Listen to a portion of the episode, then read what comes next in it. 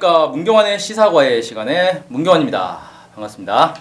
오늘은 그들이 사드 배치를 서두르는 데는 말 못할 사정이 있다. 이 내용으로 수업하겠습니다. 오늘 학생들 나오셨네요. 자 잘 들어봅시다. 사드에 어떤 문제가 있는가? 이건 다른 데서 많이들 얘기했으니까 오늘은 생략하겠습니다. 북한의 핵미사일을 막기 위해서다. 이런 논리에 대한 반론은 엄청 많죠. 사드가 그렇게 미사일을 잘 막으면 미국은 왜 자기들 본토에 이걸 두 개밖에 설치 안 했을까요? 미국이 운영하는 다른 무기들에 비해 특별히 엄청나게 비싼 것도 아닌데 말이죠. 그것만 봐도 사드가 그렇게 미사일을 잘 막는 건 아닌 것 같습니다.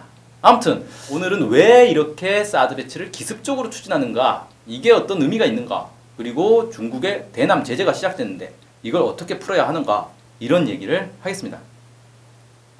미국이 사드 장비 일부를 6일 밤에 기습적으로 한국에 반입했습니다.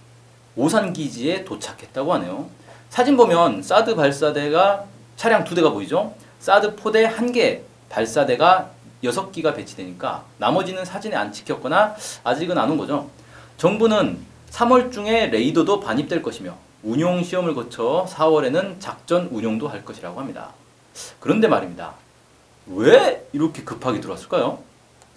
지금 한국은 박근혜 탄핵 문제로 정신이 없습니다. 예. 탄핵 판결이 오늘 내일 하는 상황이죠. 그리고 탄핵이 되면 조기 선거가 이어질 겁니다. 자, 어떤 정부가 들어서든 박근혜 정부가 추진했던 정책들은 상당 부분 수정이나 번복 혹은 재논의가 불가피합니다. 미국 입장에서는 사드 배치가 번복될지도 모른다는 불안감이 있을 겁니다. 사실 사드 배치 과정에서 국민 반발로 인해 부지 선정을 번복하지 않았습니까? 박근혜 정부 아래서도 이 정도니 정권이 바뀌면 사드 배치 자체가 무산될 가능성도 충분히 있는 거죠. 이런 이유로 사드 배치를 서두른 것 아니겠나 추측해 볼 수 있습니다. 일종의 알박기, 대못박기라고 할 수 있는데요. 정권이 바뀌더라도 사드 배치를 취소할 수 없게 만들어 버리는 거죠. 하지만 미국의 이런 행위는 비난을 피할 수 없습니다. 사드 배치는 애초에 국민들의 반대 속에 박근혜 정권이 밀어붙인 것이며 이 과정에서 미 군수업체 로비를 받은 최순실 비선실세 영향이 있었다는 정황도 있습니다. 지금도 사드 배치와 관련해 반대하는 여론이 높고 정치권 내에서도 찬반이 갈리는 상황입니다. 조기 대선 결과를 보고 새 정부가 국민 여론을 수렴해 사드 배치 여부를 최종 결정한 후에 진행해야 올바른 것입니다. 이번 미국의 기습 사드 배치는 한국 국민들을 무시하고 우롱한 행위가 명백합니다. 그런데 이번 사드 배치의 진짜 문제는 따로 있습니다. 바로 미국의 새 대통령 트럼프 때문입니다. 트럼프가 지난 2월 24일에 뭐라고 했습니까? 한국을 미군의 미사일 방어, 즉 MD 체계에 편입시키겠다고 밝혔습니다. 지금껏 미국은 한국에게 MD 참여를 요구했지만 한국 정부가 계속 거절해 왔습니다. 심지어 이명박 정부도 거절했습니다. 박근혜 정부도 사드는 MD 편입이 아니라고 강조했습니다. 대신 한국형 MD를 하겠다고 했습니다. 왜냐? 그건 정부의 논리는 북한 미사일이 3분 내면 한국 전역에 날아오기 때문에 효율성이 낮다. 그리고 무엇보다 중국을 자극할 가능성이 크다는 것입니다. 자, 눈치 빠른 사람은 여기서 어? 하고 의문이 들어야죠. 정부가 MD 편입을 하지 않겠다는 명분이랑 사드 배치를 반대하는 국민들이 내세우는 이유랑 똑같지 않습니까? 박근혜 정부의 사드 배치 결정이 얼마나 엉터리인지 아시겠죠? 아무튼 이제는 사드가 배치되면 한국도 미국 MD에 편입되는 것이며 그러면 중국, 러시아의 공식적인 적국이 된다. 이렇게 보시면 되겠습니다. 이게 당연한 게 그림에서 보듯이 MD의 여러 종류 가운데 하나가 사드입니다. 지금은 사드를 주한미군이 운용하지만 이게 한국에 있고 한국을 지켜주니 한국도 미국 MD에 편입해서 너네 돈 내고 너네가 써라. 이렇게 나올 게 뻔한 거죠. 이제 마지막으로 중국의 대남 제재에 대해 얘기해 보죠. 중국이 작년부터 한국에 대한 불편한 심기를 드러내면서 보복으로 의심되는 조치를 취했습니다. 주로 한류 산업 쪽이었죠. 그러나 이번엔 본격적인 제재에 들어갔습니다.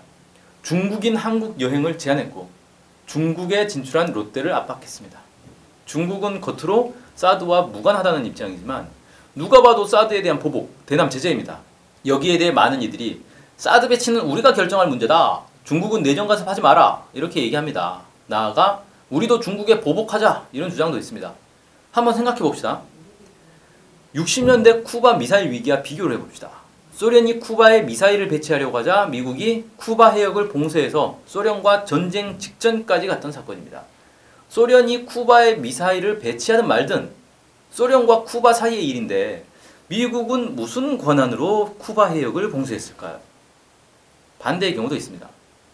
미국 부시 정부 시절에 미국이 폴란드에 MD를 구축하겠다고 하자 러시아가 발끈해서 폴란드 코앞에 미사일 기지를 설치하면서 폴란드를 압박해 결국 MD 구축을 무산시킨 사례도 있습니다.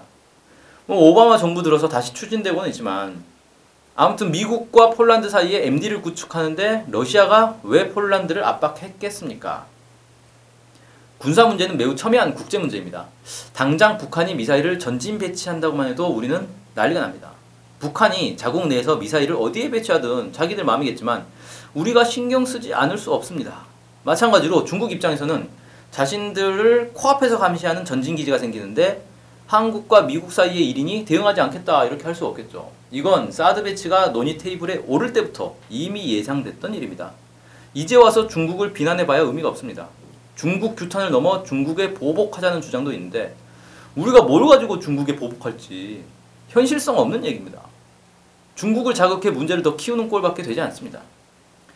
사드 배치, 실익은 없고 동북아의 전쟁 위기와 군비 경쟁만 부추기는 우리 국가 운명을 좌지우지할 이 사드를 정권이 혼란스러운 틈을 타고 밤중에 도둑놈처럼 들여놓아서는 절대 안 될 것입니다. 일단 사드 배치와 관련해서 모든 상황을 중단하고 반입한 사드를 다시 원위치 하는 것과 중국의 대남 제재를 해제하는 것을 빅들여야 합니다.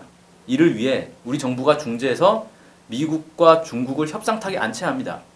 그리고 중국과 미국 사이의 대결에 끼어들어 고래 싸움에 등 터지는 새우꼴이 되도록 상황을 만든 박근혜 정부를 빨리 교체해야 하겠습니다. 자 오늘 수업 마칩니다. 고맙습니다.